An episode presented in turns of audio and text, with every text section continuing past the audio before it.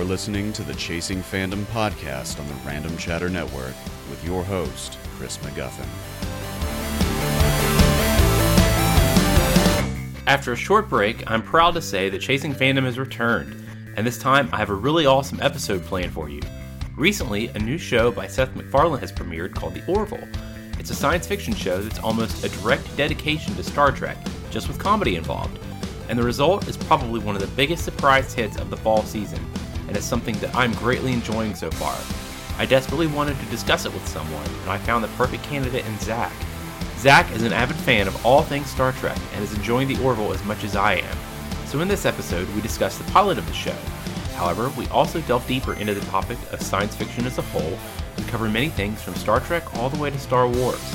This has probably been my favorite discussion for Chasing Fandom so far, so I hope you have as much fun with it as we do.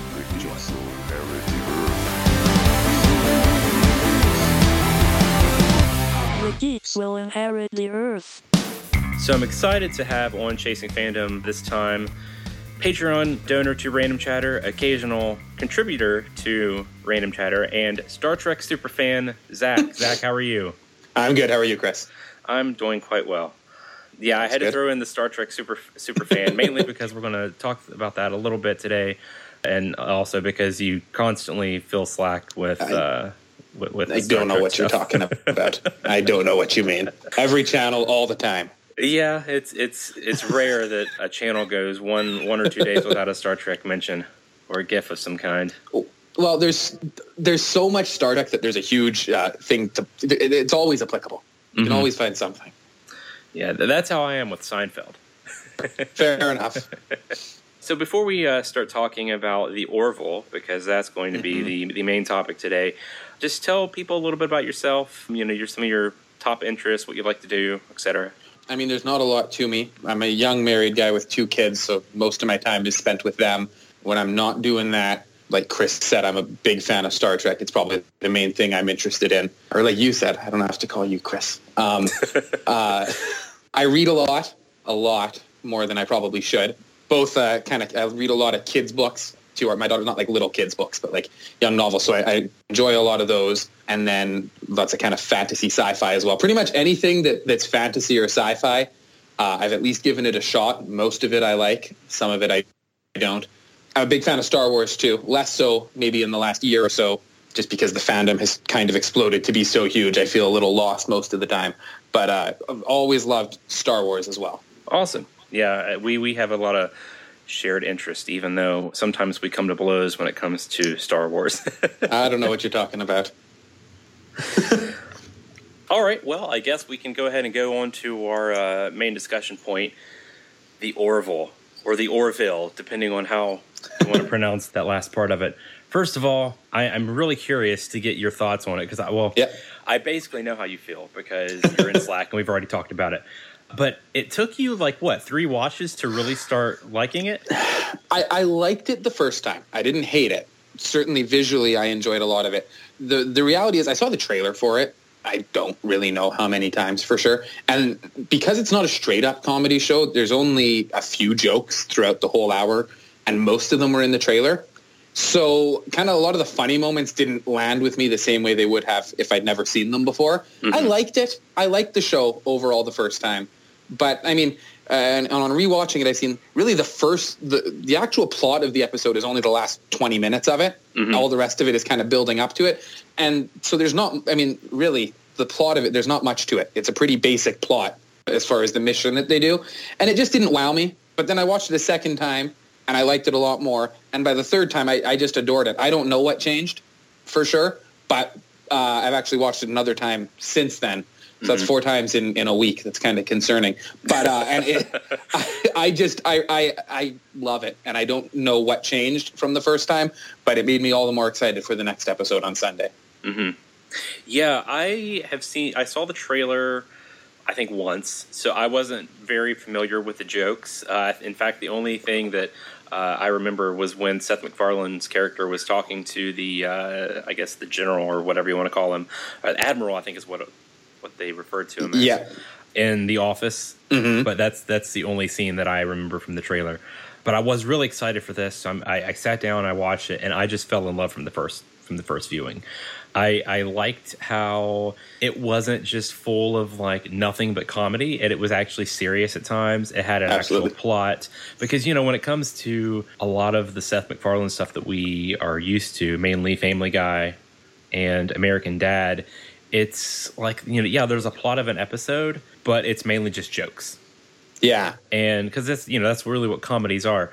But i think this was really was something different for him. So it was it was refreshing uh, especially coming from someone who i can't tell you like i used to watch family guy every week and then it just i just stopped because it was just not funny anymore.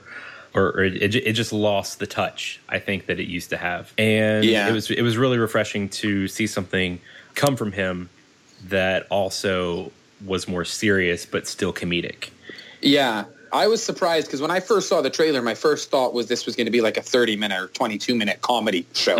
And then, of course, as it was leading up to it, I realized, no, it was a one hour. And then he's going for more of a, a, a drama feel. And, and once I knew that, it kind of adjusted my expectation of the show a little. And I think he nailed it. I mean, he's uh, said many times he's a massive Star Trek fan. He appeared in, I believe, just one episode of Star Trek Enterprise in the early 2000s. And he's been wanting to make this show for a long time. So I was a little worried it would go too far into the spoof. But I think his love for kind of, I mean, not the source material, but for what he's paying homage to, it's there. And so he didn't, he didn't, he's not insulting what he's trying to spoof. He's lovingly playing it off. It's very um, uh, compared to Star Trek, which is always kind of like the upper echelons of of space travel. This feels very blue collar and mm-hmm. very relatable humor. Nothing felt like, especially on subsequent watches, I found none of the jokes felt like they were making a joke for joke's sake. Yeah. It just kind of felt like it came out naturally from what I mean. The the joke about the dog in the background. Yeah. I mean, it's a little weird that the dog was there licking itself, but I looked at my wife right away and I said, "You see that dog there, right?" And then that's exactly what they said two minutes later when the call ended. It doesn't feel forced the the humor, which was my concern going into it. Yeah. Um, and I do want to point out before we get too far into it that if you've not seen the episode first, you probably should do that before listening to the rest of this because I imagine there might be some. I mean, there's nothing really to spoil, but you know, we might talk about the ending of the episode or, or what happens. So if you want to go spoiler free, just stop now and then come back after you see the episode because I highly recommend watching it. But yeah, I like what you said, how everything felt natural. You know, usually, even just in like the best kind of comedy, you have, you know, things that are, you feel like are put there because it's funny and Yeah. for like no natural reason. But like the dog thing, I mean, that that's something that, you know, happens in life. And, you know, in a, in a normal setting, you would just have like a dog just sitting there, trained, tr- trained to just sit there but you know on like a normal kind of call with someone you know you might see something like that Oh, sure. and then that's obviously the first thing that you're going to notice because you know it's licking itself Well, I mean, uh, you guys are constantly joking in your shows about how loose cats are roaming around, so it's not that Yeah. odd for Exactly. for stuff like that to happen. I also thought it was a it was a funny joke. I don't know if it was intentional. I have a feeling it maybe was. I didn't. I, I- to me, that looks like it's a beagle in the background. And um, in in the latest Star Trek show before Discovery that's coming, the the captain of the ship has a beagle on the ship with him, and that's the one that Seth MacFarlane was on. So that made me laugh too. Is just kind of a little. Again, it might not have been intentional, but to me, it made me chuckle because it seems like it's just kind of a neat Easter egg that it, it doesn't affect whether or not the joke is funny. Yeah. But for those who recognize it, I think it made it even funnier. another part i liked is when they were going to what is it epsilon I think it's yeah something generic like that. and the the guy was like yeah so it's going to be like 19 hours for the uh you know to get there and then they kind of have like some uh, you know just like everyday conversation and then you realize wait a minute usually right now we would be skipping all of this and going straight Yes. to the station Absolutely, yeah. It, it's it's very you know, or you'd have some one like very brief scene that supposedly takes. But it, the reality is, if you were sitting on the bridge of a spaceship like that, flying for 19 hours, now hopefully they take breaks and shift changes in 19 hours. But you would have boring conversation. You know, think about people on a road trip. You if you've got mm-hmm. someone with you, you chat about the stupidest of stuff sometimes yeah and that that all felt again it felt natural like it's we're not dealing with the best of the best in this show we're dealing with the average i mean certainly they're they're astronauts or whatever. So they're, but it, it, the, the conversation all felt like it was natural stuff that anyone would have. Yeah, I agree. So I like when they went to, uh, they finally get to Epsilon, and when they sit Mm-hmm. down on the planet, it it kind of looks like Earth, but it, it also has some aspects of it that make it seem spacey. Because Yeah, when- no, I agree. When I was watching this, um, obviously the, the first thing that came to my mind because it's a Fox show was Firefly, and one criticism that Firefly sure. had was that when it would go to a new planet, it looked like Earth because they were filming Yeah. here on Earth. So, you know, there's not much they could do. But this, yeah, it kind of had, you know, that Earth feel, but especially when they were in the, uh, in, in like the botanical area, yeah, it looked, you know, like a normal place with a lot of plants and possibly animals. But then you like look down in the water and you see like the, that big creature swimming around in the water that turns out to be like one of the scientists. Yeah, that was funny. so yeah, it just little things like that really impressed me, and and, Yeah, and made the show seem like it was standing out. Yeah, that's something that's always been hard for for like a weekly science fiction show to nail because one of the things about filming in the Los Angeles area is uh, I'm sure you're familiar with this, Chris. They have to film within a, a 30 mile zone, or they have to pay everybody mileage. So you've only got so many exterior locations you can use, and if you use a set for everything, it's obvious. One of the jokes about uh, early Star Trek is they basically use the same and light it differently and move some rocks around every episode Yeah, and that was all they had the budget to do. But with this, they, they definitely nailed that. And granted, we're only one episode in, so maybe every planet's going to end up looking similar. But it, it definitely it was very clearly outside. But the architecture and ev- all the backdrop and everything, it all felt very space, which I agree with. It Na- they nailed that feel. yeah, definitely. Uh, what would you think about the the characters? Not only the crew members, but the people they meet up later in the episode, and then the the enemy as well. What did you think about them? I mean, I liked all the crew, other than the main two characters. We didn't get very much with any of them, so I, I'm going to totally kind of reserve judgment for them because some of them only have a couple lines. I liked the the villains that we met. We again, we see very very little of them. Really, we, to my knowledge, and I've watched it four times now, so there's no main Krill villain that we see at any point in time. So I'm curious to see if they'll keep it that way or if they'll start to introduce a specific antagonist for them. I like the design of them. They looked, I mean, they're they're a little reminiscent of a couple of Star Trek aliens who we've seen before, but they're they're distinctive enough that I like them. Uh, I mean, their motivation's totally unclear as to what Yeah. they're doing. I, I think it's interesting that they said something along the lines of, "Well, the Krill have not been sighted in this sector," so it seems like there's uh there's some tension there that they're kind of monitoring each other, uh, and so I'm curious to see how they develop that. There's not much to go on with one episode, but I also liked uh, like the the characters that they met on Epsilon Station, like the scientists. Not a ton with them, but all of their lines were delivered well, and they were enjoyable. Actually, the the male scientist who they met, kind of the, the main guy, he actually also is a, a former Star Trek guest star. So it was nice seeing him on the show. I probably my favorite character was Derek, just because Oh, yeah. his name's Derek.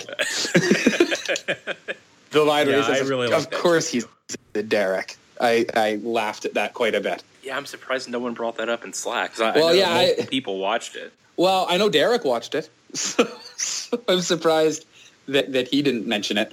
But no, that line made me laugh. I I, I liked the the actual once the the plot of the mission gets going, it was enjoyable. It was just so short because it was only really the last half of the episode. Mm-hmm. They don't have a ton of time to do much with that. Yeah, I know because I I went uh, and read some reviews of the show Oh. after I saw the episode, and yeah, that was my reaction too. Uh, a lot of people said it was just okay, and that it maybe really didn't know what it was trying to do yet. And I can maybe Yeah. see that, but like, I, I think you're when when you do that, and if you especially if you start bringing in the Star Trek comparison, like as your main topic of uh, of review, I guess. Yeah, I think you're missing the point because yeah, it, it, it pays homage to Star Trek, but it's not a Star Trek spoof. No, Like, and it's and it's not. It's also do. not. I I think I I think when people say that, that they feel like the show didn't know what it was trying to do. I think that where the where the misunderstanding was is that people did not know what the show was trying to do going into it. I think a lot of people thought it was going to be a 30 minute comedy show, and it's not. and that obvious, like if you look at the people behind the scenes, one of the executive producers uh, who's working with the writing staff was the showrunner for one of the Star Trek TV series that lasted seven years. So they're not they're not just bringing in comedy writers to write this show, and mm-hmm. I don't think people were expecting that going in. I was pulled pulled up an article here a few minutes ago, and it said something about the Orville basically being a failure, and I don't understand that. Like from a rating standpoint, it brought in the same viewership to Fox that This Is Us did last yeah. season, which was a huge runaway hit for them. I mean, it's the first episode, so those numbers will go down. But I don't think it's a failure from a rating standpoint based on that. Mm-hmm. And I think for the people who knew what the show was and it wasn't a failure from a from a story standpoint or from a production standpoint. I think people. I don't know where the. I don't understand the reviews basically. Yeah, I know a lot of people are really only reviewing the one episode, but I have seen some that say, well, I've seen like the second or third or maybe even fourth episode yeah. by now, and it gets better and it's worth watching and it's not just, you know, the same shtick every week, which is good. Yeah, and that's the thing is because my understanding of it is they're going uh, highly episodic with it. Now, I know I, I assume that there's going to kind of be character progression as the season goes on, but there's no going to be not going to be an overarching plot story, from my understanding, mm-hmm. and that gives them uh, the opportunity to do all sorts of crazy stuff with the concept. They could do time travel. They can do alternate universes. They can. It's not always going to be go to planet X to help person X or yeah. person Y against alien Z or Z, as you guys say. It, they're gonna they're gonna play with the formula I think, in a way that's going to make it interesting. Yeah, that's one thing that I've seen some of the people that work on the show and Seth himself too uh, talk about is the fact that each week is going to be kind of something different, mm-hmm. and mm-hmm. and the way that you might expect a show like this to be like halfway through the season or at the end of the season might not be you know what you are expecting to see from that kind of thing which is is good because you know so often especially in sci-fi we have uh, shows that you know just try to repeat the same formula or they never you know get off the ground um, and they just you know the same generic stuff. But that's why something like this is kind of surprising me because it has its its comedic aspects but like you said it's not a comedy show set in space. It is yeah a, I, and it's true science fiction with a real world comedic twist yeah and the, the one critter who worked on Star Trek before, Brannon Braga is his name. He did some of the most, I mean, heady's probably not the right word, but uh, he did some of the weirdest science fiction concepts that Star Trek has ever done. There's one episode that sticks out to me that he wrote in, I believe it's season seven of The Next Generation, that just has one character hopping through alternate, time, like basically every five minutes or so of the show, he jumps to a, a different timeline where there's a different change. Mm-hmm. Um, and I think that he'll bring something like that to to this show because they're not, from what I understand, working towards a main narrative goal at the end of the season. They're looking to explore the characters and the concepts. And when you can change some basic things, like if you if you jump to alternate timelines, alternate dimensions, that explores the characters in a way that is meaningful to us and doesn't feel like it's filler because you're not trying to reach some narrative endpoint at the end of the season. You're just trying to get to know the characters and the concept better. Yeah, yeah, that that's a very good point.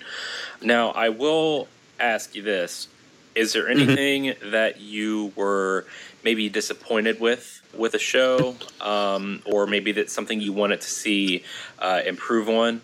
Uh, I, I have some things, so I'll let you go first. Yeah, I mean, my main thing, and I don't know if this is a function of having seen most of the jokes before. I didn't laugh out loud very often. For I mean, and again, I know it's not a straight up comedy, but there were certainly jokes that did not land with me. I think because I'd seen them before, I have a little bit of a concern that it's not going to be as funny going forward as I'd hope. That's probably my biggest concern. The other one, and I, I think that they've got the people in place to do this, and I want to see all of the characters explored well. We're only one episode in, so there's no reason to say, oh, no, they're never going to do that if we based on one episode. Mm-hmm. But they've got a main cast here of seven people, six or seven or eight people. I can't count very quickly while talking. But um, that I want to see all of them get an episode. I mean, we're only 13 episodes this season, so that's going to be tough. But I want to see each of the characters be individual, not just be person who sits at this console or person who sits at that console. Yeah, I agree. And I think maybe they, they kind of set up to do that later on in the season, mainly because Mm-hmm. we had the scene where Seth uh, is talking to all of the people on the ship. And then he's like, Mm-hmm. you know, everyone's dismissed except for senior officers. And then we meet like the main crew, and he talks to them individually, and, and we kind of get get a very basic general feel about who they are. Exactly. I, I, I don't think the show would have would have did that if they were just going to be thrown to the side and, and not mentioned. Yeah, and that's the that's something in the past when Star Trek did that. They'd often have casts like this. There's eight main characters in the show. I counted there, and they'd often have a hard time servicing one or two of the characters just because one would be a fan favorite, so you you want to spend time with him, and so character C gets kind of fallen off to the side. I hope that they don't fall into that trap because I think all of the characters have the potential to be very interesting, and I don't want say to get to the end of hopefully the show continues on, get to the end of season three and be like, man, we never really explored Bortus Yeah. or or Dr. Claire Finn because that that feels first of all that- not that it's not fair, but that feels like you're not doing the actors justice and you're perhaps not doing the characters justice if you don't really let them have their own episodes to really sink their teeth into. Yeah, I agree. I definitely agree. Uh, you you make a good point about that, and that that's my main not worry about the show because I have no no reason to worry one episode in, but my my hope is that they do explore some of the characters and and give them more development. You know, I'm a big fan of The Expanse, Yeah. and one great thing about that show is that even though it started off kind of as like a you have a team but then you also have a leader and it's clear that the, the quote unquote leader is the main character. Now as we're into season two we got more development of those you know not front facing characters and it made everybody seem more equal and Yeah. you started to care for them rather than just you know mainly focusing on the hero. So i really hope that the orville does that as well. Like we're not just getting you know some chemistry or development between Seth's character and uh, his ex-wife, but we're getting it between the whole crew. And rather than feeling it like it's a one-man effort or a one-man show, we get that sense of com- uh, camaraderie. Yeah, and that's that's another thing that I hope for because first of all, I hope the show continues for years. I mean, I hope they cancel it before it goes past its prime. But uh, but I mean, if we got five to seven seasons of this, I'd love it. But what what I hope too is that they let the actors and the characters develop their own chemistries within each other. I don't Yeah. want. I, I, it'd be great to have each character have their own episodes, but something Star Trek did very well as this shows went on is certain characters developed relationships, and I think that's because the writers saw potential in those relationships, and so you'd often get episodes where, while say in Star Trek: The Next Generation, Captain Picard's really the main character, where you'd get uh, a Geordi and a Data episode just about their relationship, and they'd be off on the holodeck doing something. I hope we get that. I hope that there's not as much as I like Seth MacFarlane as an actor and I like uh, his character. I don't want to feel like we're only getting Bortus and his relationship with the captain or Alara Yeah. and her relationship with the captain. I want to see how Alara and Bortus work together. Yeah, Uh, and I think that they'll do that. But I'm, I'm hopeful that that's what they'll do. I definitely agree. Uh, one other thing I, I want to ask you about regarding the show is the jokes themselves and Yeah. the, I guess you could say the the content within the jokes. You know, Family Guy is typically very uh, it, it's dirty and uh, it can at times be very sensitive, and it's Yeah. not afraid to make the politically incorrect joke, which is Sure. why it's often criticized. However, I was not. I was glad to see that this show didn't really resort to that kind of like humor that we're we're typical of seeing.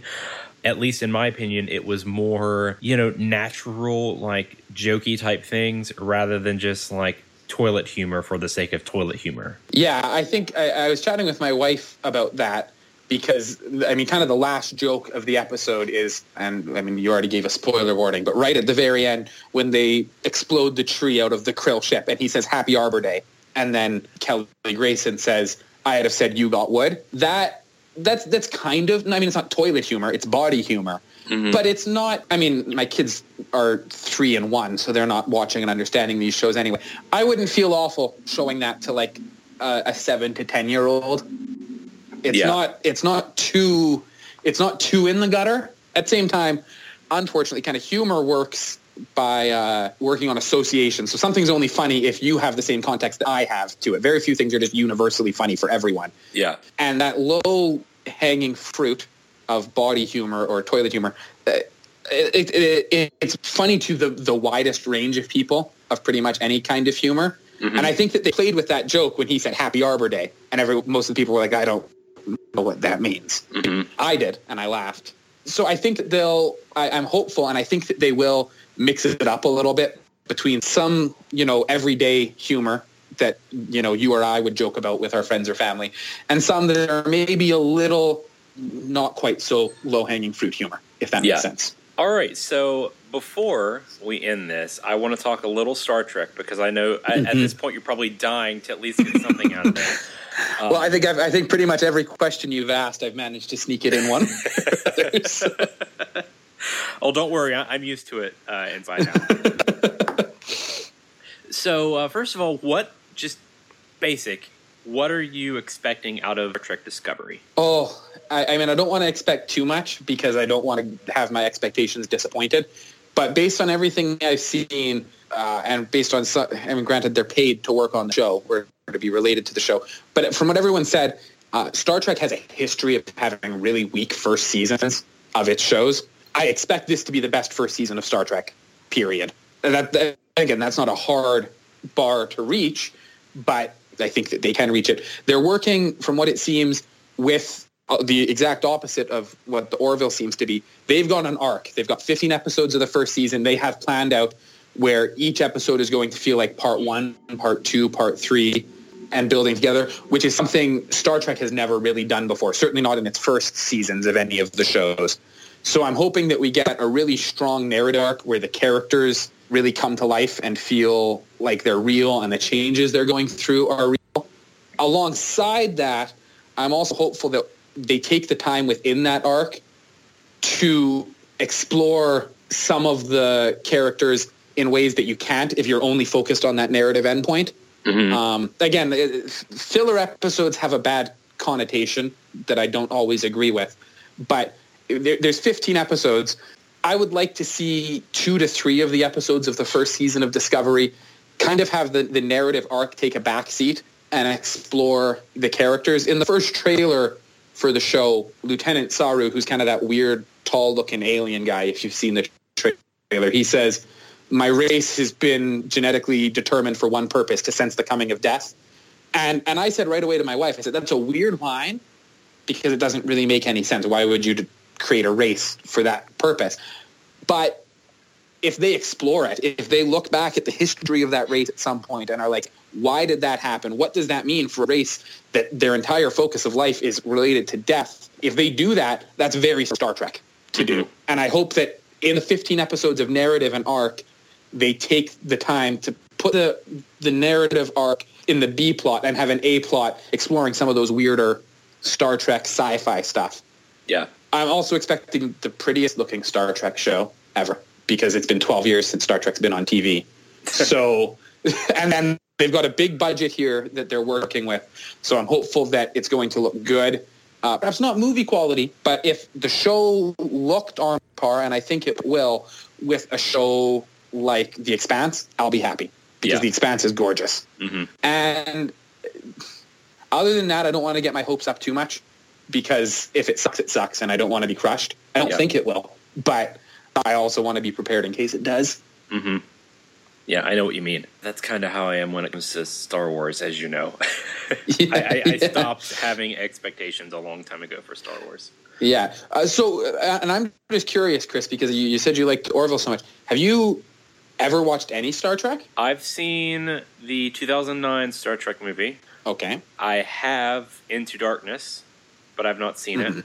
Um, I've, Okay. I, I got it uh, actually when Blockbuster was going out of business. It was like one of the movies Right. that they had for a dollar, so I picked it up. Um, Blockbuster lasted that long? Yeah, it was. I think it was like 2013 when ours. Yeah, I of guess business. that would have. that would have matched up because I think the movie came out in summer of 13. Yeah. Wow. But yeah, I've, I've I've not seen any of the other films, and I've not seen any of the series except for a few episodes of Next Generation.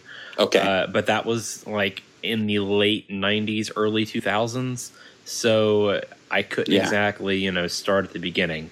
Yeah, well, and that's like I, I mean I've grown up watching Star Trek my whole life, but growing up as a as a kid and as a teenager, and even up to a few years ago, I was always more of a Star Wars guy. Not that I think you can't love both, but Star Trek is much more slow paced, and most of my memories of watching Star Trek come from that kind of late '90s period. You know, from the time I was like five till I was 10 mm-hmm. and it's not really a sh- while it can appeal to kids that age, it's not really a show meant for them. And and so I've gone back here in the last few years and kind of rewatched it and also had my wife watch it for the first time. And I have a whole new appreciation for what Star Trek is. And so I think you should watch Star Trek as an adult and give it a shot because because I think a lot of my impressions of what Star Trek was as a kid are not always true. To me, it always looked like a show that wished it could be Star Wars but didn't have the budget to, and it's not that Mm-hmm. and I'm hopeful. I want to see Star Trek Discovery embrace what Star Trek is, not try and become Star Wars on television. Because as a kid, that's kind of what I thought it was in my brain was Star Wars without the budget to be Star Wars, and that's not what it is. But with with Star Wars being so successful now on the big screen, um, I think that the people who they have making Discovery know what Star Trek is. I just hope that the corporate standpoint doesn't interfere with them creating that vision uh, and force them to go down the the straight up action packed route Yeah. because that's something a lot of people complain about about the the reboot movies, Star Trek 09, uh, Into Darkness, and less so with Beyond, but the, the complaint still comes out there that they're action with no substance. I don't really agree. The the films may have their flaws. I don't think that that's really what the issue is with them. But I don't want to see Star Trek on television be untrue to what Star Trek is. Yeah, I can definitely see that. Uh, even even as someone who is not familiar at all with Star Trek on TV, uh, I've I've always sensed that there was a there it's a there is obviously a visible difference between Star Wars and uh, Star Trek. Maybe not as much between the original films with with Star Trek, but you know definitely like current day Star Wars is nothing like anything Star Trek has put out with the exception of maybe the most recent trilogy of movies. But even then, I mean, that's I don't I don't think it's fair to really compare them. Yeah, I think I think the important thing, and I think that even the most recent three movies do have this, though it's not perhaps hitting you over the head with it. Star Trek is always about something. It may not, and, and usually it's about something that's directly applicable to our world. Mm-hmm. But the way that they always do it in Star Trek is because it's science fiction.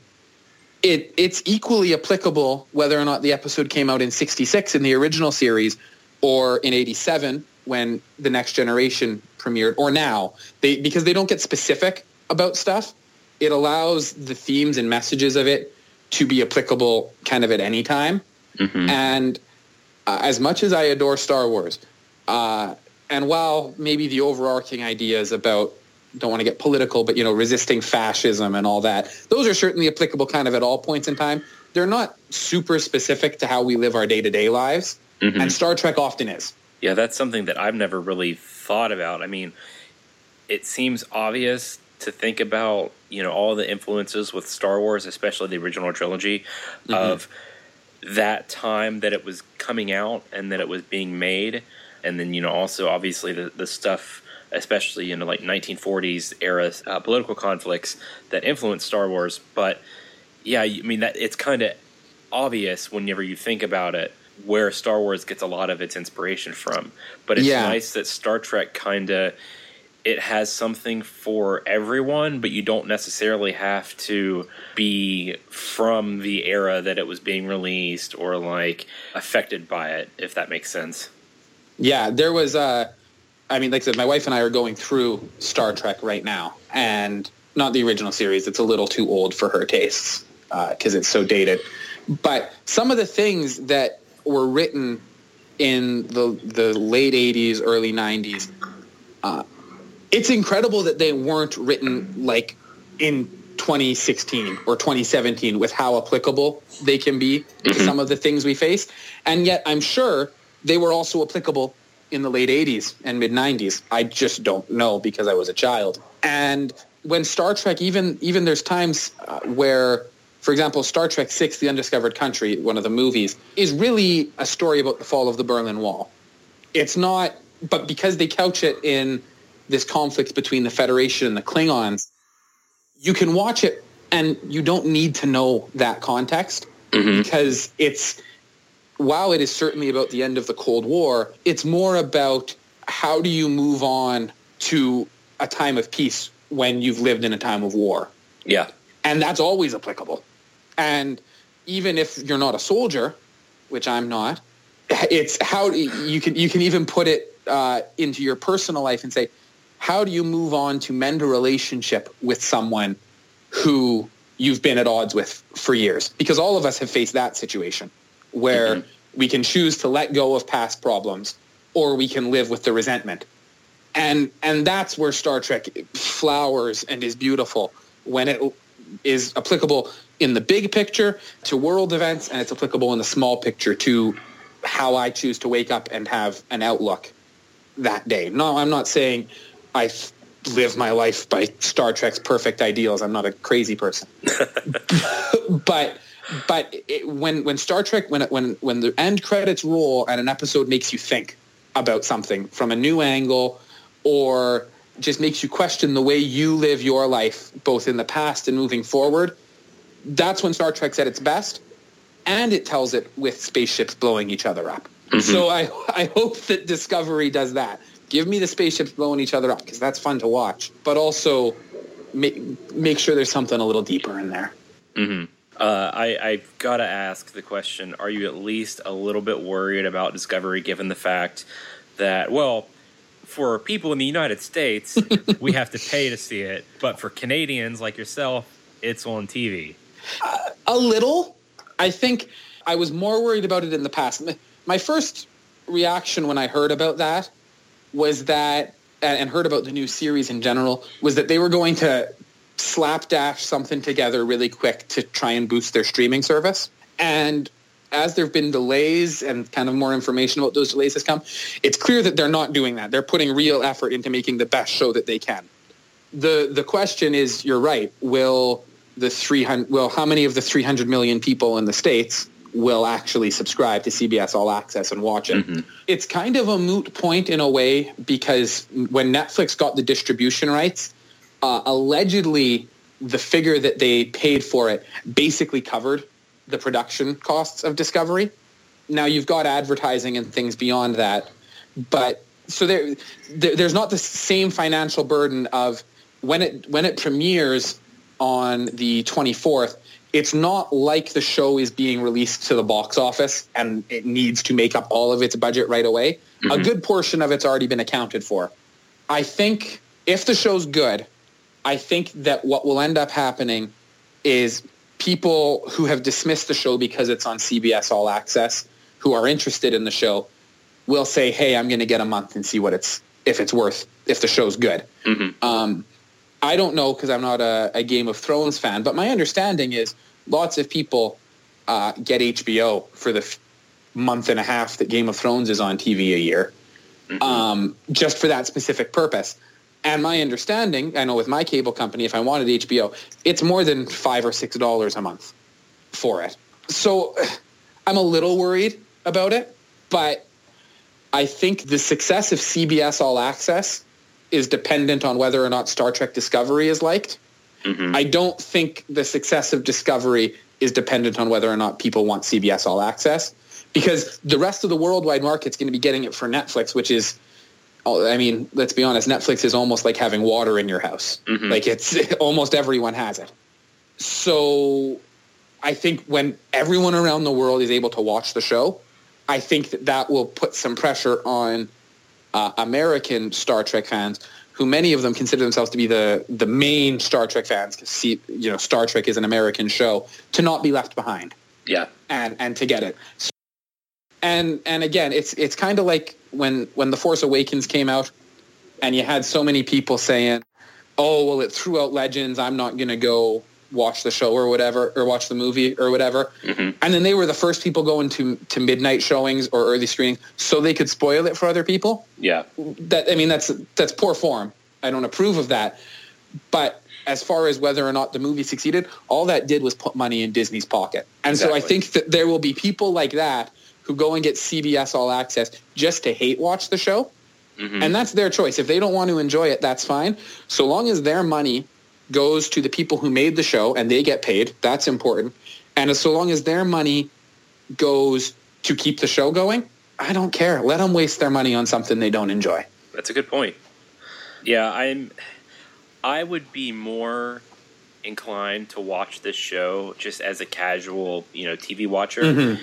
if it was, you know, accessible to me, or if it was Yeah. on something like Hulu or Netflix, or even just like an on-demand type thing. That yeah, maybe I have to wait a week to watch the episode, but at least I don't have to pay for it. Yeah. Um, CBS All Access doesn't really have anything aside from this that I would want to spend the money on to watch it. Which I know I've seen. I've seen some people say that they're going to wait for the series to be finished or the season rather, uh, and then buy a month of uh, All Access, binge Yeah. watch it, and then go that route. Which, like you said, doesn't really matter to CBS because they still get the money and they already covered their uh, production costs based on the Netflix deal. Yeah. So it's not, you know, it's not a big deal to them. I, I think they would be more concerned about maintaining a fan base. And to be honest with you, um, I think people that want to watch the series but will adamantly not buy all access or maybe they can't afford it.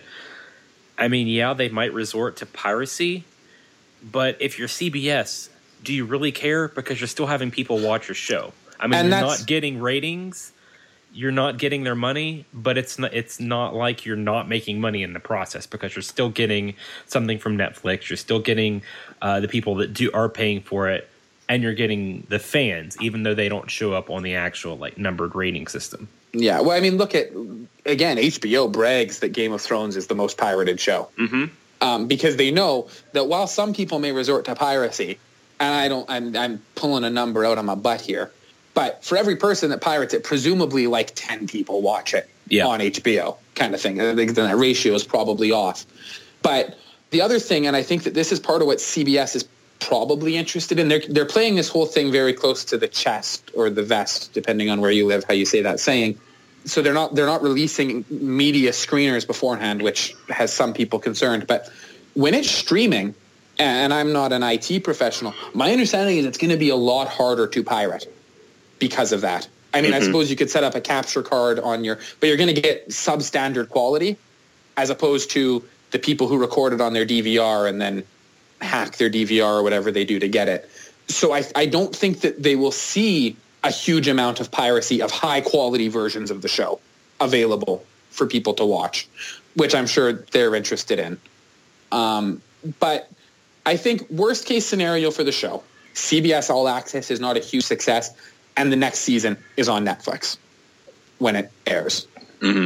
I don't think that CBS All Access failing will mean that Discovery fails. I think if Discovery fails, CBS All Access will fail.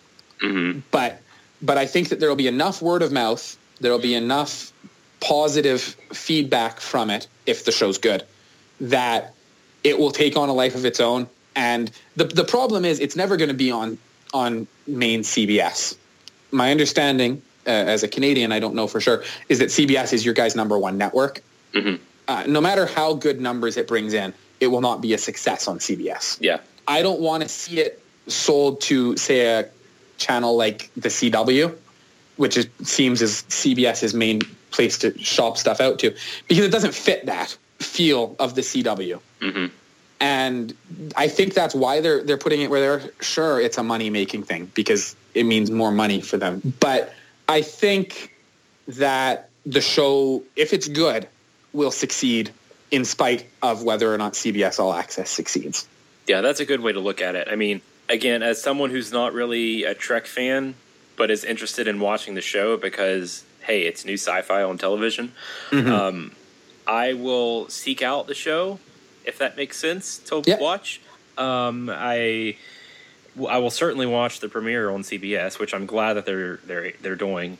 Um, but I I do hope that it you know it's it it succeeds, and you know regardless of whether or not people like paying for it, at least here in the states, I hope it still maintains uh, a strong fan base, and you know maybe gives the network something to think about. I mean, because I'm I'm like you, I don't think that we're at a place right now where we can air um, something like Star Trek on a, a station like CBS. I mean, I don't even think that um, you could put Star Wars on ABC and have it succeed. I'm honestly surprised that things like Agents of Shield and Agent Carter um, were put on ABC and are as successful as they are because that just it, I don't know it, it mind boggles me. But Yeah. yeah, I maybe this is a good thing to at least start off and, and you know see how the fan base reacts to it because honestly, if if it were me and I'd be sitting in that CBS boardroom after the first season, if we're if the show is doing remarkably well, not in terms of people watching it, but also people like rating it highly as quality television, regardless of who's watching it, I'd be like, you know, maybe we should take it off of this platform, make it more accessible, because not only would we be getting more viewers and more non-pirated viewers, but also we're maintaining our, our high ratings and our Yeah. um, our like not the like the scores of the the quality, not the people that watch it. Yeah, the thing I'm interested in, the, the kind of two things I'm interested in, is how they handle the release of it once the season has wrapped. Because my understanding, just from looking on iTunes, at least in Canada, is for a show like Game of Thrones, you cannot buy a season of Game of Thrones on iTunes, and I may be wrong about this, while the show is airing. But it's more or less as soon as it's done, it becomes released on iTunes for people to watch. Um, and then same with DVDs. Obviously, there's production time, so there's a delay on that. Uh, I hope that they still release it, say on iTunes, say on Google Play, on DVD, Blu-ray. I'm worried that they won't because it's there on CBS All Access for people to watch. Because I think if they do that, if they release it on Blu-ray for people to watch, people will watch it in the off season and tune into season 2 mm-hmm. I I think while I agree that genre film or TV doesn't usually succeed in the way that non-genre TV does, I think that it seems like Discovery's coming out at kind of the perfect point. Again, Star Wars is as big as it's ever been. And there's not I was thinking about this on my way to work this morning. There's not a lot of mainstream science fiction even in the public, you know, consciousness right now. You go back 10, 15 years, uh, Star Trek was on TV. Once Star Trek finished, there was Battlestar Galactica, which seems to me to have been a decent pop culture phenomenon. But once Battlestar ended, I don't think there's been anything like that since. Yeah, there really You- hasn't. Even The Expanse, which is loved and it's a great show, I don't think it has a huge following. And Uh, like, unfortunately, with the Orville getting the numbers it did last week, which is great for it, and I'm very happy for it, probably more people have watched an episode of the Orville now than have ever watched an episode of The Expanse, which is Yeah. crazy. Yeah, uh, but- it is very weird to think about. given that the Orville did so well, I mean, competing with This Is Us, which is as non-genre as a show can get. I love the show, but it's just very drama, and that's it. Mm-hmm. Uh, getting premiere numbers like that, I think, shows that there is an interest in good science fiction on television. yep. And and I think that if Star Trek comes in and is well liked and enough people watch it to get that word of mouth going around, I mean, with the probable exception of of Star Wars, Star Trek is one of the most recognizable names in pop culture. A- a- As far as straight up television, I mean, maybe Law and Order, well, probably Law and Order is more recognized as a name just in general than Star Trek, but there's not much else Yeah. that comes even close to just the immediate recognition on the street of Star Trek. And so with how good the Orville did, and it's not even actually Star Trek, I think that they're potentially going to tap into a demand in the market that has not been tapped into yet. Mm-hmm. I And, and if agree. and if it can become what Star Trek was in the mid 80s or late 80s, early 90s, which was just everyone was watching it. The, the, the sheer number of people who watched something like uh, there was a TNG episode with Spock in it, and I can't remember the numbers off the top of my head, but like something like 10% of the people in America watched that show as it aired. I don't think that'll ever happen again because there's so much diversity in terms of shows. But Star Trek has the potential to be a show that can resume that. I mean, again, a show like This Is Us last season, everyone was talking about that show because it was.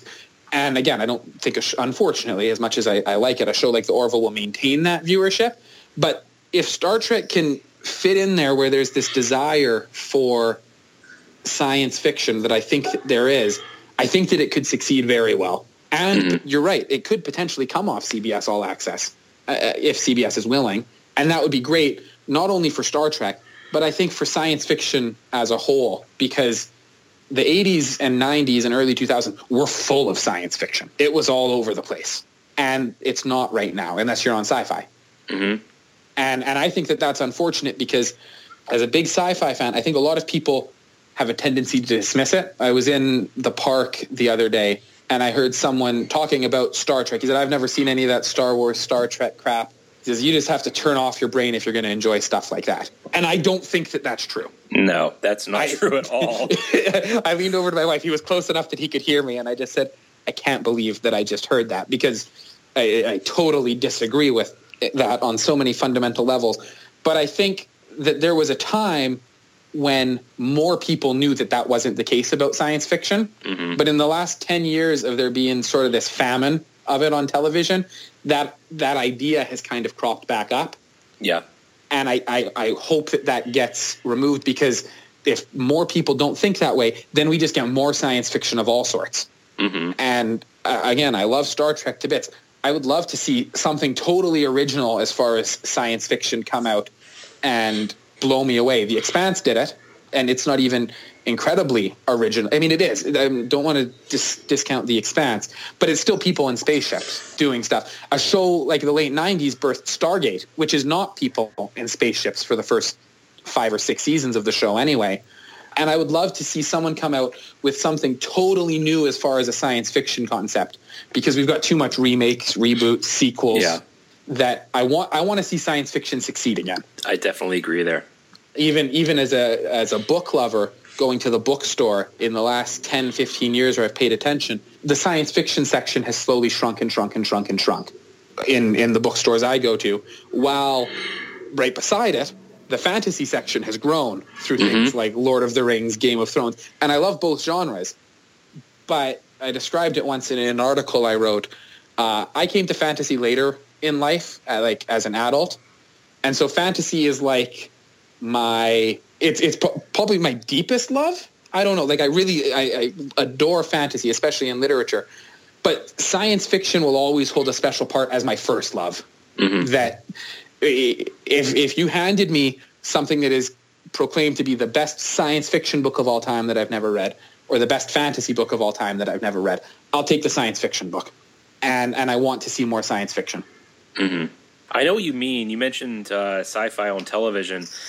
I think it's fascinating where we've come, at least in maybe like the past even 10 years is small probably the last 15 years when it comes to sci-fi on tv because you know growing up i liked because I, saw star wars in like the mid to late 90s um, and loved it and have really always been i don't call call myself really a fan of sci-fi because it's such a broad genre that mm-hmm. you may like one aspect of it, but that doesn't necessarily mean you're a sci-fi fan just because Yeah. there's so much to really wrap your head around.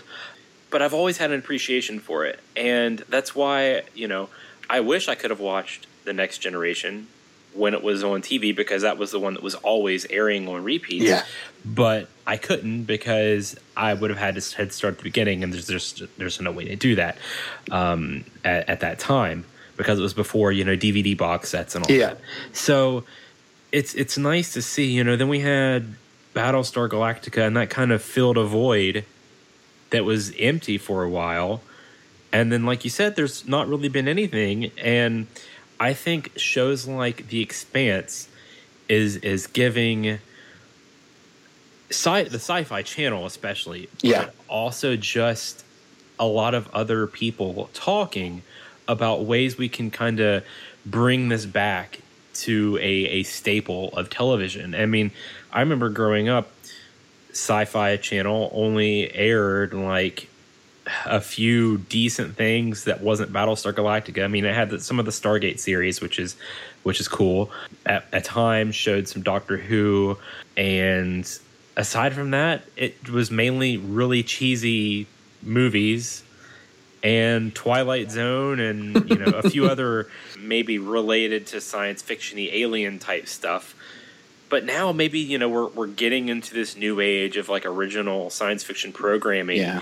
and you know that can only do wonders for uh, a show for a, a network like Sci-Fi.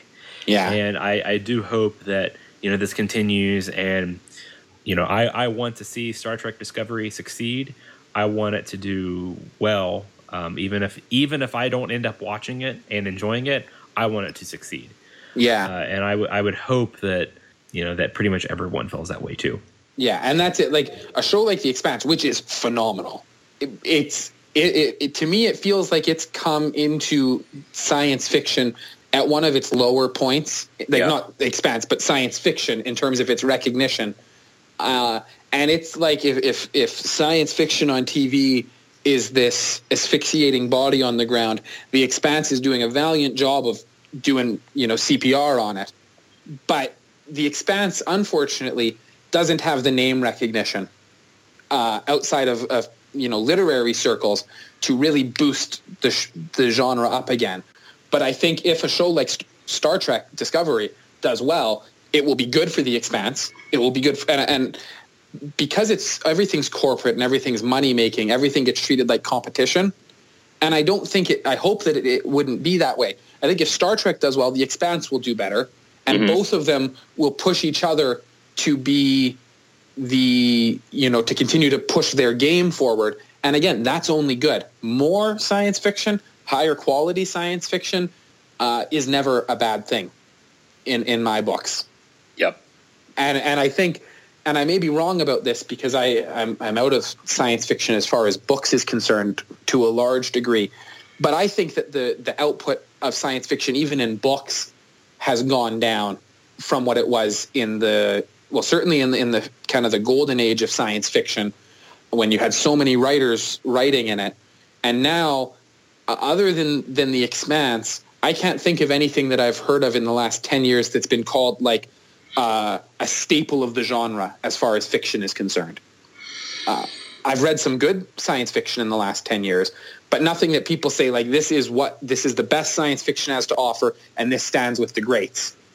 And, and I think that it's time for that to change, hopefully. Yeah. I, I, I, I can't agree more.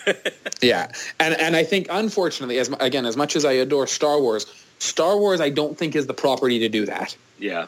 because it's I mean it's spaceships, it's science fiction. It's it's primarily a space opera, space fantasy though. And I'd love to see Star Wars delve into some more, you know, hard sci-fi stories, but I don't think that they will.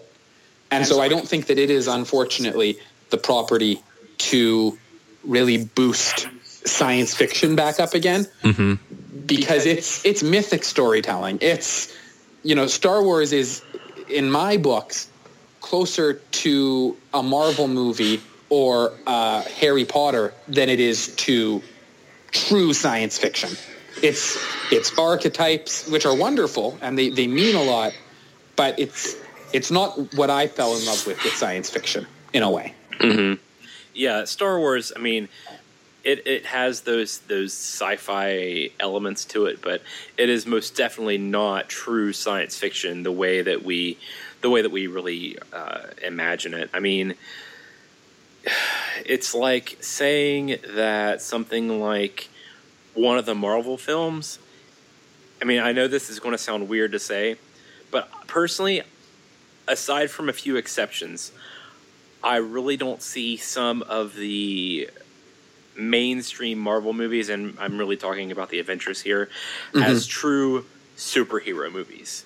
Because it's really set in our world and it's really just people with powers. Yeah. Um, whereas something like you know Guardians of the Galaxy, that is that that is more superhero based because it's it's not set really here and it's more fantastical stuff rather than just people on Earth with powers fighting evil.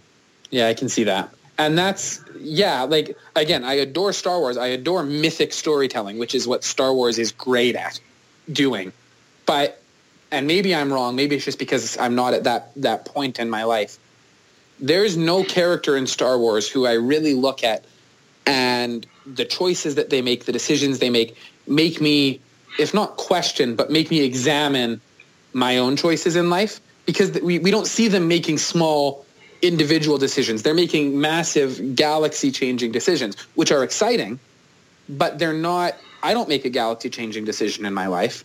I'm mm-hmm. lucky if I make a day changing decision in most of my li- days. You know, I just, you kind of, we're kind of all on autopilot Yeah. most days. And, and while Star Trek and, and good sci-fi deals with these big ideas that are beyond our control, it also sometimes deals with that the the mun- mundanity, mundanity of of day to day life. Mm-hmm. That that Star Wars. I mean, The Expanse is perfect at doing that. While it is a big action, awesome show, one of the things that attracted me most to The Expanse reading it was that the authors clearly like coffee.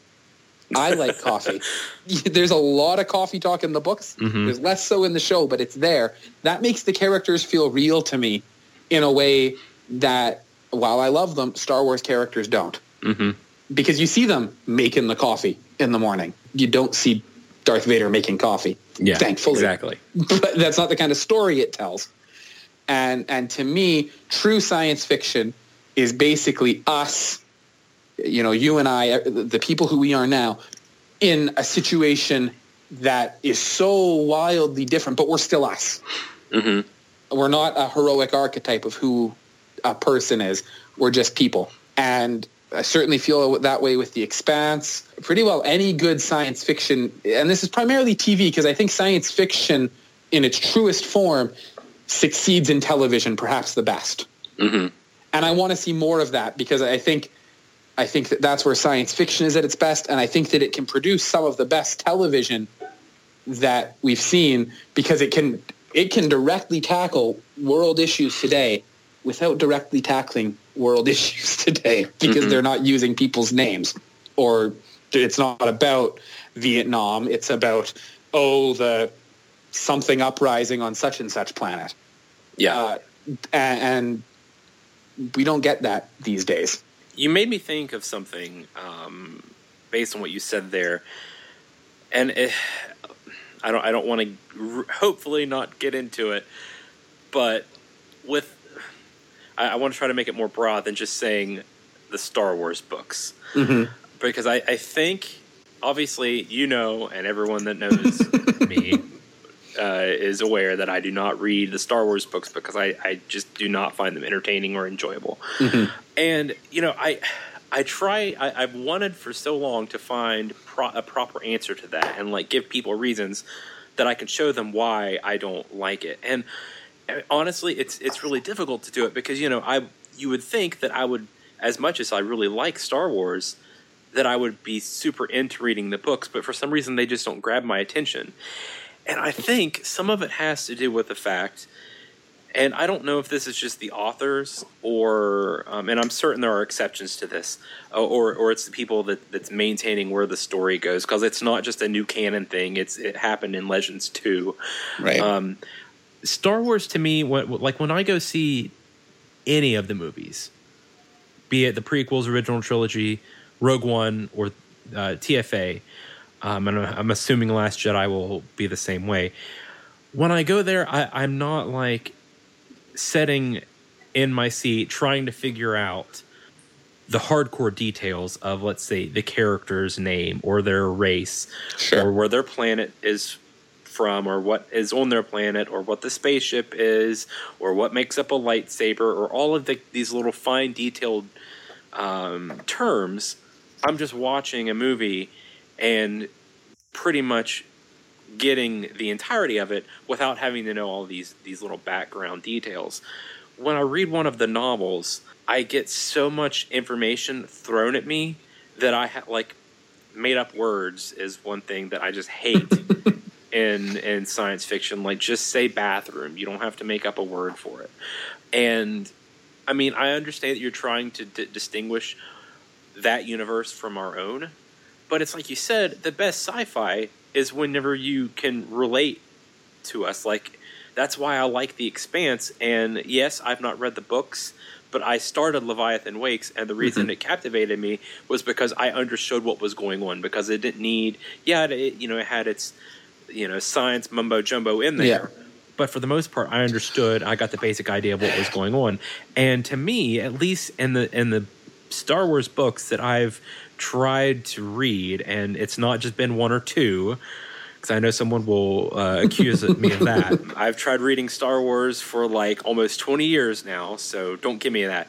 But it's just it, it's difficult for me to read that because sometimes it's just it has all these details and I don't need to know the details. I just want to have a fun romping adventure of some people flying through space with space battles and maybe lightsabers if there's Yeah. Jedi or Sith involved and I mean, do you see what I mean?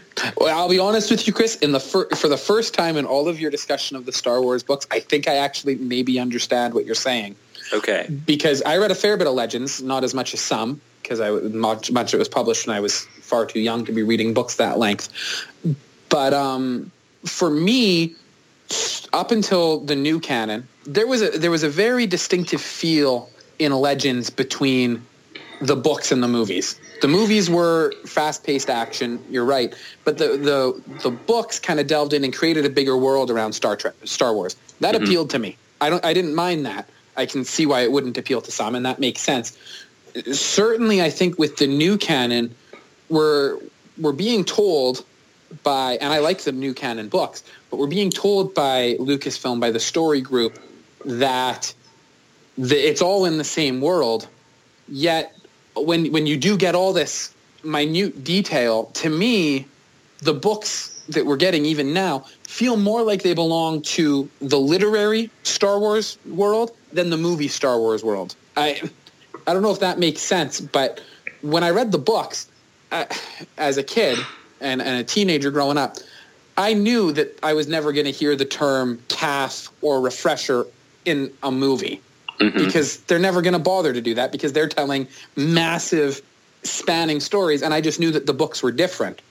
But now with the new canon, it, it does feel like we get a lot of the kind of mundane day-to-day life of some of the characters and all the things that they do.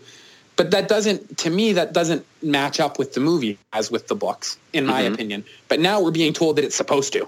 Yeah. And I don't think that it does. Again, I don't think that that means the books are not enjoyable or quality. I've, I've enjoyed many of them. But to me, where, where Star Trek novels have been their best in recent years has been a book like Dark Disciple, which is in the new canon. And it's a continuation of Clone Wars, which I know you're not a fan of. I personally adored the Clone Wars. And that book read like an episode of Clone Wars there was not a bunch of extra unused, you know, unmentioned, unimportant stuff just to make the world feel bigger. It was mm-hmm. like, you know what the world of Star Wars is because you've seen all the movies, you've seen all these episodes. We're not going to work to try and make it seem bigger than it is. We're just going to go. And Yeah. we're just going to tell a heck of a story. And Dark Disciple is, while it doesn't change the galaxy as a whole from a character standpoint, it's a heck of a story if you mm-hmm. know those characters. And it feels like reading an episode of the Clone Wars. And I don't think Star for me Star Wars books have never really felt like reading a movie, but even more so now I don't think that they do because of some of the constraints that the the story group puts on them. Mhm. And I, I can totally see that because it, I would love to pick up a book that just read like watching a Star Wars movie. But I don't think that that book exists Yeah. In in Star Wars anyway. I think uh, other science fiction writers may have written them, and obviously they're not Star Wars. But in the the official licensed Star Wars books, they don't really feel like watching a movie in book form. Mhm. Certainly, I mean, a book that a lot of people liked, I was a little mixed on, but and I think you read part of was uh, Catalyst. Fascinating book. Nothing like a Star Wars movie. Oh yeah. Yep. I agree. at, at all. Just totally different. It was enjoyable, but uh, again, I've read, heck, some of the later Expanse books read more like Star Wars than that did. It, it was totally unlike Star Wars movies, other than other than the terms, and I'm fine with that. But I can see why that would totally turn you off. That makes sense to me now for the first time. Well, I'm glad. I'm glad we finally got somewhere. I'm gonna have to actually bring this up on Echo Base now because then maybe people will stop giving me hell for it. I will tell them tell them to listen to this episode of Chasing Fandom. Sounds Uh, good. and and and I think I think to me it makes sense uh, for the first time. There's other things about you that don't, but that makes sense. Yeah, I think that, that that's that's a conversation for another day. Absolutely. Uh, do you think that Star Wars books uh, might be more successful? Not not to just you know the general fandom that seems to just latch onto everything that comes out with the Star Wars name on it, but to more casual fans as well that may not normally read the books. Do you think if it was if they read more like a movie or or not read like you're watching a movie really, but played out more in that in that fashion, do you think that they'd be more success uh, successful in terms of sales, not and popularity, not necessarily quality? Yeah. I don't know because and and I know this is something that I've heard you mention before and I, I agree with this to a certain extent. If someone likes to read books, they they tend to get educated in in language as much as they can. I only have a high school diploma, but I, I read a lot of big air quotes literature, and I think tie-in fiction will always be dismissed unfairly. I think, like for me, I know as a kid, I would grab the Star Wars books because I thought that it would be like reading one of the movies, and and some of the older books were not ever exactly had that feel, but some of them were closer. But I think a lot of adults will just walk past the tie-in fiction section and just dismiss it because it's got that Star Wars name on it. Mm-hmm. And so I think that there's that built-in audience that will always buy a Star Wars book when it comes out. And I've been part of that. I haven't been the last few months, but that that's me. I, I will read them at some point. Social media hype and advertising will bring in a few more readers, but I don't think that in the same way that people, lots of people will always dismiss science fiction and fantasy, I think that science fiction and fantasy tie-in fiction has even more of a handicap against it. Mm-hmm. To to ever be commercially successful and commercially recognized, you're no matter how good it is, you're never going to see a Star Wars book win a Hugo or a Nebula, Yeah. and and and that's unfortunate because some of the writers who write it are very very talented. Actually, Timothy Zahn, who wrote the Thrawn trilogy and then most recently wrote Thrawn in the new canon, uh, some of his non-Star Wars science fiction, well, maybe not being the most high-minded, big idea science fiction, is just phenomenal to read. I, uh, you know, the Icarus Hunt, I, I loved. Uh, one of his books that does have a fair bit of kind of moral pontification is the wrong word, but moral discussion in it is a book called Angelmass, which is about. It's kind of about essentially people wear these things around their necks that have uh, uh, quanta, like uh, in, in terms of quantum mechanics, of just essential goodness. And, and so it discusses characters' motivations and things like that.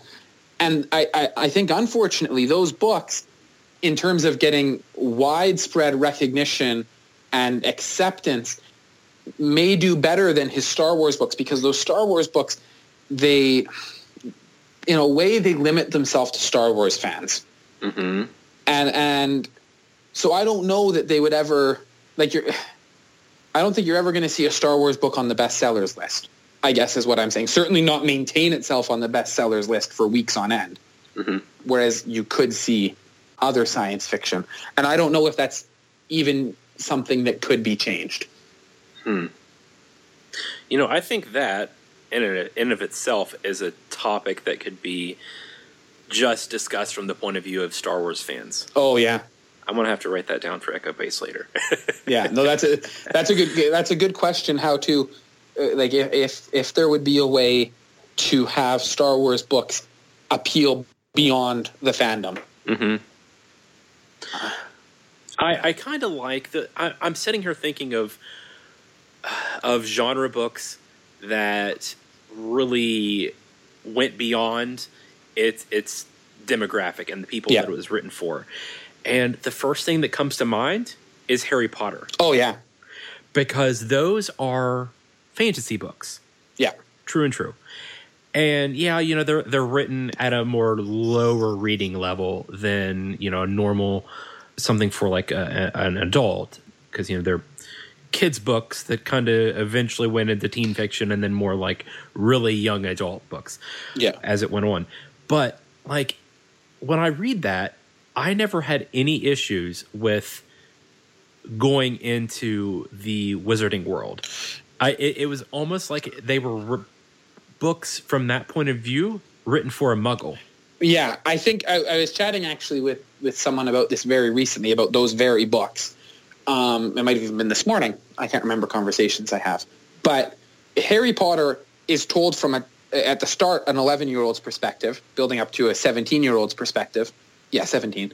And the, the the lens that the books goes through changes as that goes on, so you get a more mature worldview. But even in the first book, when you read it, while you're reading a story about kids, I've always got the sense, and, and granted, I came to the books as an adult, that it took place in a fully fleshed out adult world mm-hmm. where, and, and not not in the, the the sexual way, but where adult things happen. Racism was evident. Book one, it's it's there. It's not overly discussed because you're looking at it from a kid's standpoint, but it's there, and that I think is what made the book so successful among kids. Is they appealed to that worldview, but even among adults is they they it, uh, as an adult reading it for the first time, it could have occurred in our world. I know it didn't, obviously, but it feels maturely approached, even though it's for kids. And I'd love it if Star Wars did that. But uh, honestly, though, other than Harry Potter, I'm not sure that any series has ever really done that. Yeah, I, I kind of think too that I got into Harry Potter around 2000 and let's see, when did Prisoner of Azkaban book came uh, movie come out? Like 2003? Movie? Oh, through oh four maybe.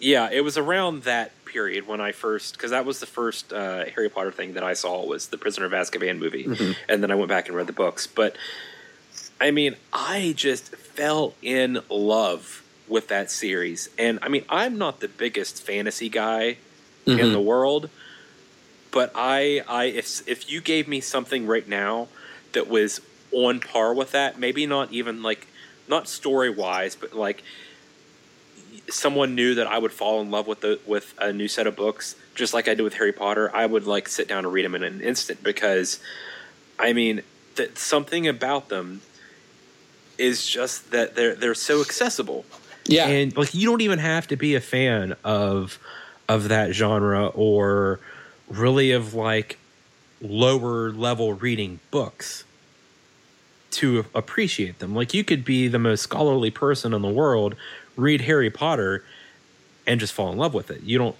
just like you can be someone who doesn't read that often, but read Harry Potter and love it.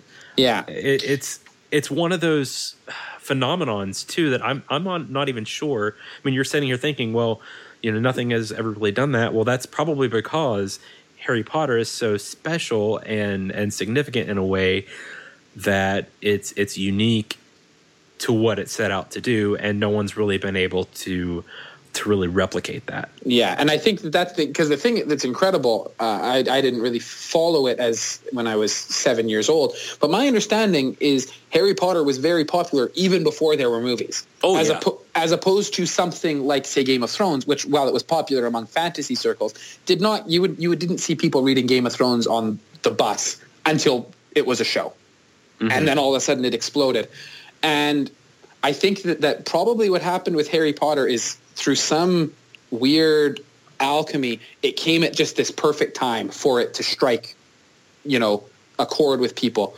Because, and while they're not kids' books, as J.K. Rowling has written on since, I'm a massive fan of, uh, of well, maybe not the casual vacancy, but her, her detective series, Cormoran Strike Since, because it has everything that, in my opinion, Harry Potter has, though they're, they're adult-oriented books and they just don't have that following. Even many fans of Harry Potter books don't read them.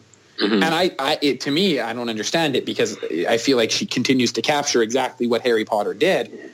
But uh, I think that Harry Potter came at just this perfect, and I don't know all the factors that were involved, in the same way that Star Wars did in 1977.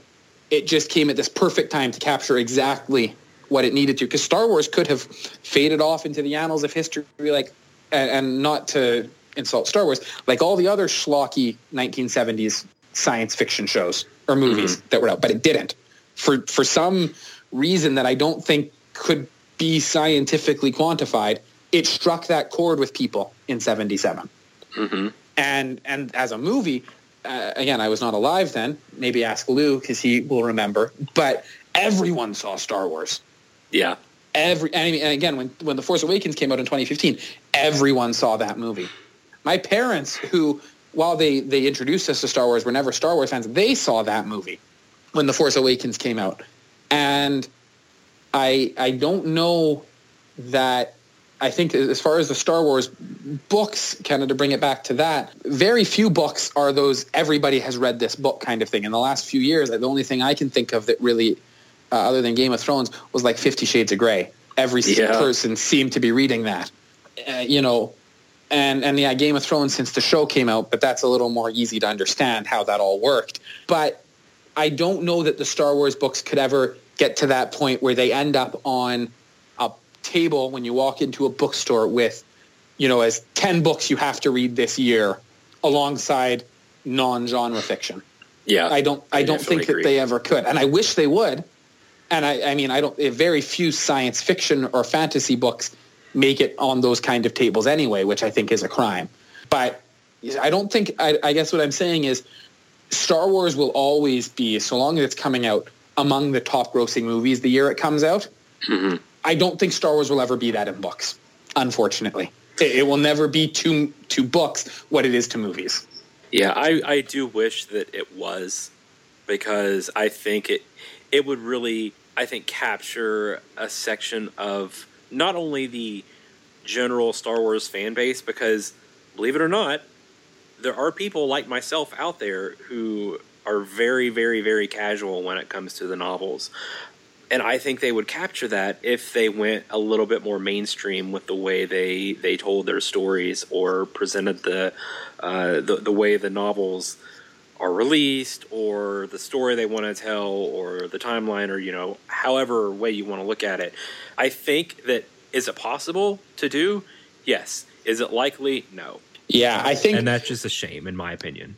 and and now that you say that, I was thinking about like, about kind of being publicly or, or mass appealing. I think that something that's key to a lot of stories that are mass appealing is they start off with a character who has limited or no knowledge of what you're going into, they, who kind of serves as the the reader's avatar for it. Star Wars Episode Four has that in Luke. Obviously, he's grown up with there being spaceships, but other than that, he's he's the the viewer's avatar. I don't. I I think a Star Wars book could come out that had a character like that that people latch onto. Uh, Harry Potter, who knew nothing going into it, so you learn with him. I don't think that Lucasfilm will ever make that book because how would you how would you make that work? I I, I, I wouldn't want to read a book about someone from 2017 going a long time ago in a galaxy far, far away. That'd be weird. But I think an author is capable of writing it yeah somewhere. Someone there has that idea that they could write that, but I don't think it's marketable from Lucasfilm. It's too big of a risk, I think. The payoff could be huge, but the risk, I think, is too great for them to take that risk. Mm-hmm. Oh that's so unfortunate thinking about Yeah. Because I, I, in a time where star wars could be taking more risks but nope they won't do it well, I was going to say, I think, Chris, I think we're the first people who have ever, ever said that Star Wars should take more risks. I don't think that's a common idea. People, I'm joking. obviously. um, but I, I think that if, if in order for Star Wars to, if it was to break into the mainstream pop culture of books and literature, it would need to take big risks that I don't think they're willing to take. Um, Yeah. And that I can't even, again, I can't even envision how what how what that story would look like. But I'm sure someone can. I'm sure that there's some writer there thinking, I have this book and I think it could be the next big thing. we were talking in Slack a few months ago about different Star Wars story movies ideas, and I thought you could you could as a movie you could make a Star Wars movie that's essentially like a 1980s Spielberg children's movie set in Star Wars where you know you've got kids and they find a crashed spaceship or something and it goes from there and have that appeal to many people. Someone has that idea for a book. There's someone in the in the 8 billion people in the world who has that idea for a Star Wars book that would do that and that would capture more people than the built-in Star Wars audience plus the few who look on social media and see there's a new Star Wars book coming out. But I don't think Lucasfilm will hire that person to write that book. Mm-hmm. And so what will end up happening is, and and this is to bring things back to where we started with the Orville. When Seth MacFarlane, my understanding is, had actually pitched the idea of the Orville to CBS as a Star Trek show years ago, and was rejected for it uh, because CBS had other plans. And I think that that person out there who has that idea for that Star Wars book that will hit it mainstream, they'll take their ideas and they'll retool them, and they'll end up releasing a book that's a hit.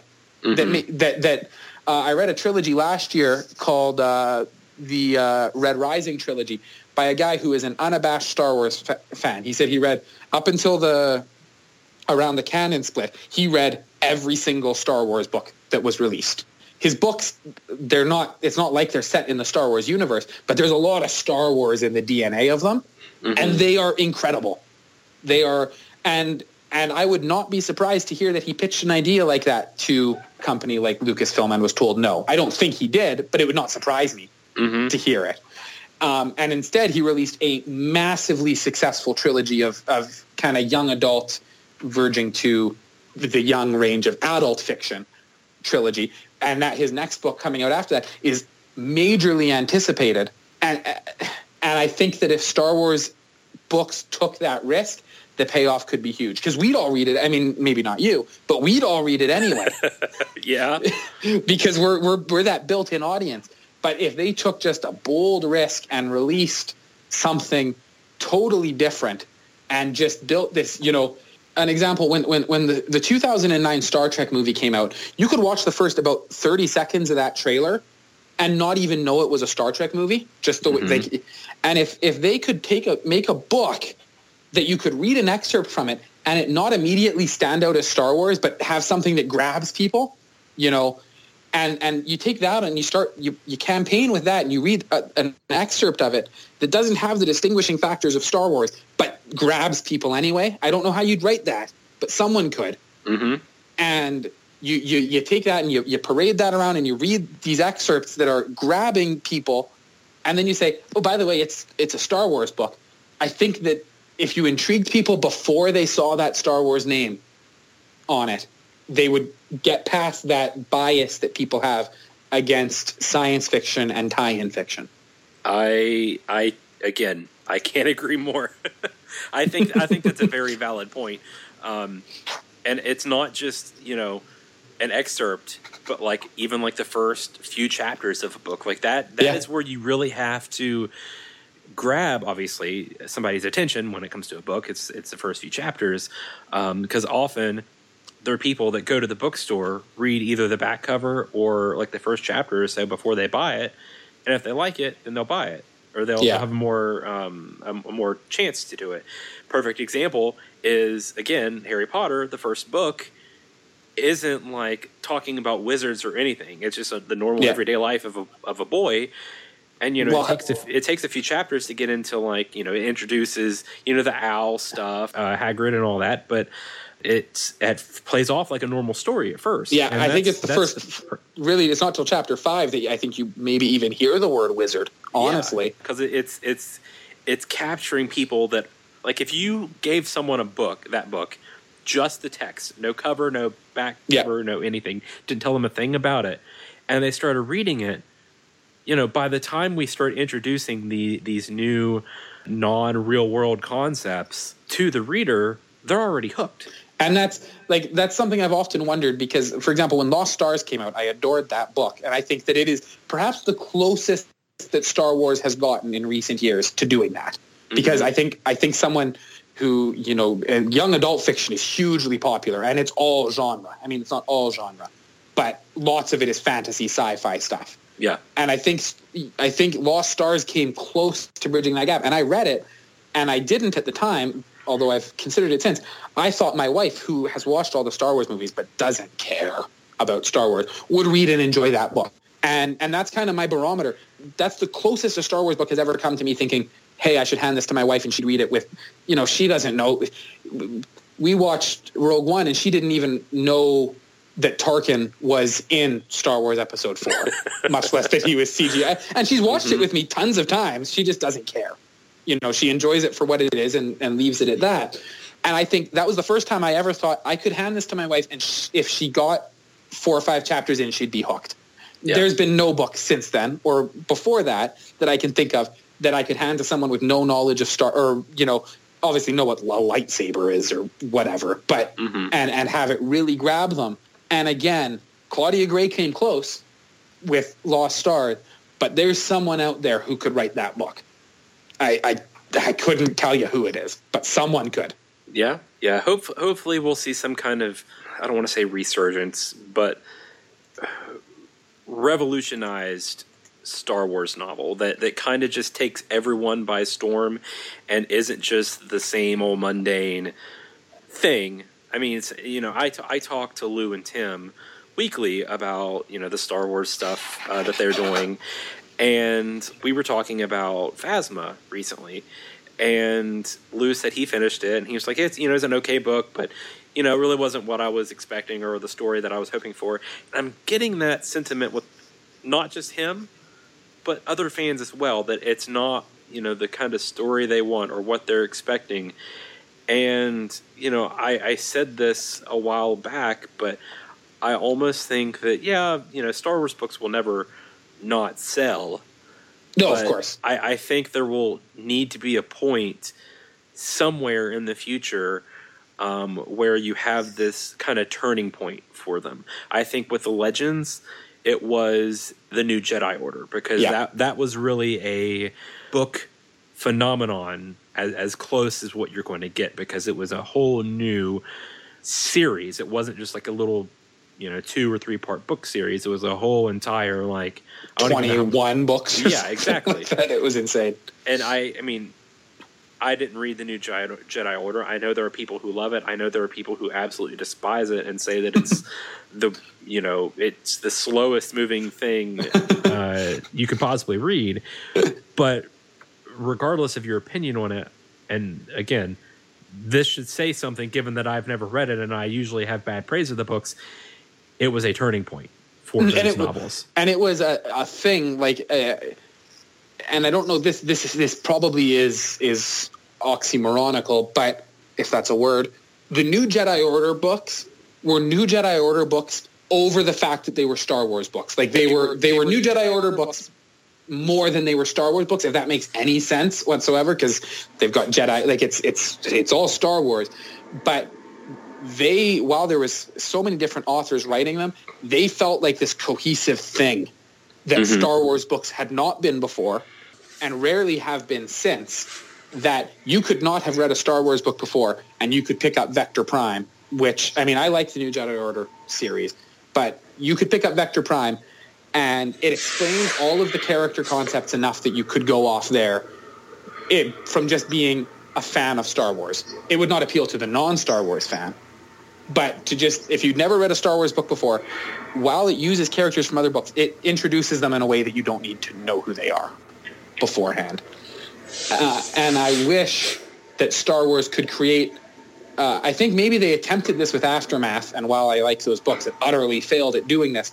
I think that they could create a series that became event releases for many people outside of Star Wars fans, the way Harry Potter or Twilight was.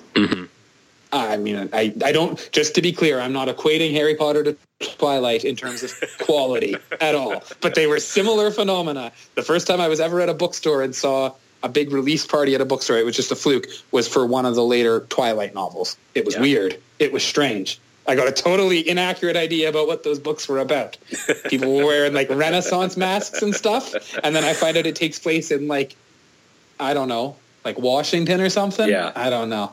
But but I think that it, it could happen that someone could say, look, we are writing books here that are going to be as revolutionary to books as Star Wars was to film. And oh yeah, they have the Star Wars name on them. I think that the unfortunate problem, if they did that, is they would alienate Star Wars movie fans who say, well, why didn't you just make those into movies? Star Wars mm-hmm. is movies, not books. So I don't know. There's no perfect scenario. Man, that this is a good discussion. Yeah. I, I, I do have to say, Chris, I'm going to have to go shortly here. yeah, I, that's, that's that's fine. I was actually just going to wrap it up here soon. Sure. Okay. anyways. Yeah, man, I think that's a really good topic. I mean, again, I'm like you. I don't know how you could do it or what the story would be or who would write it, but again, like you said, I'm sure someone is out there. I, It's I mean, just I- about The risk that needs to be taken with it. Yeah. Again, someone came up like George came up with Star Wars from nothing. Granted, Yeah. like there's the fingerprints of other stuff, but that came out of nowhere Yep. in a vacuum. Bring it back to to my first love. Star Trek came out of a vacuum. Uh, There was nothing alike it in science fiction TV at the time. There was Lost in Space, and while it has name recognition, people say it's one of the worst science fiction shows of the era. I've not watched it personally, but someone could do it. There are people with inventive, clever ideas. Again, Harry Potter came from nowhere. It came from from J.K. Rowling's mind while she was riding on a train. Mm-hmm. Someone has this idea somewhere and could apply it to Star Wars and make Lucasfilm bank if they take that risk. And I, I think that's a big if. Yeah. Well, I don't think it's a big if. I don't think it will happen. I think it's a it's a done conclusion on. I wish it was even an if, Mhm. but I don't think that they will would ever do it. All right, Zach. Well, I'm going to stop us there because I, I think we could go on for, for probably another hour about this. Probably. But I think it was a very good discussion. I just want to thank you. No, for thank you, Chris. coming on the podcast. I, again, I, I think people need to watch the Orville. They probably Mhm. need to give Star Trek Discovery a chance, even if you're not a fan. Watch the first episode on CBS, and then Mm-hmm. We'll just have to go from there. But also watch the Orville and laugh because Yes. it, is wonderful. It is wonderful. yes. Don't think it's like Family Guy in space because it's not. Yeah. If people want to talk to you online about Mhm. Star Trek or whatever, where can they find you? I, I'm very limited online of late. I just don't find I have the time. But I am on Twitter. Uh, my handle is at Infinite Batman. So I N F I N I T E B A T M A N S.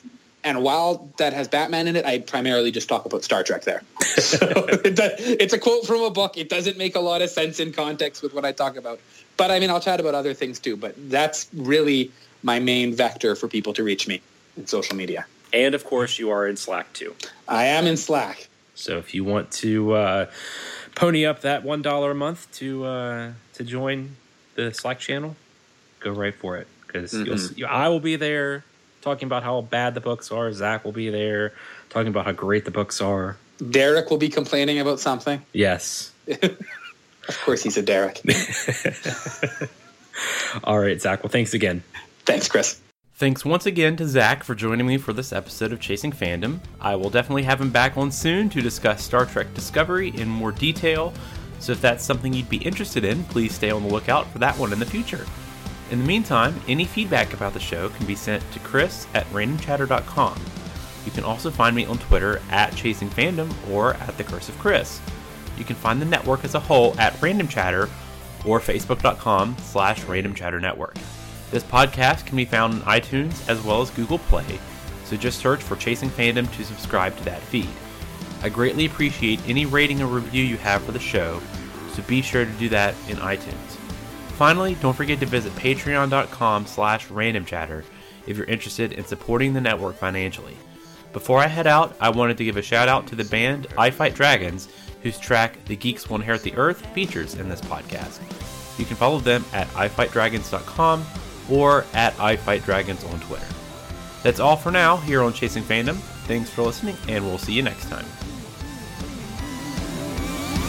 were the ones you love we stayed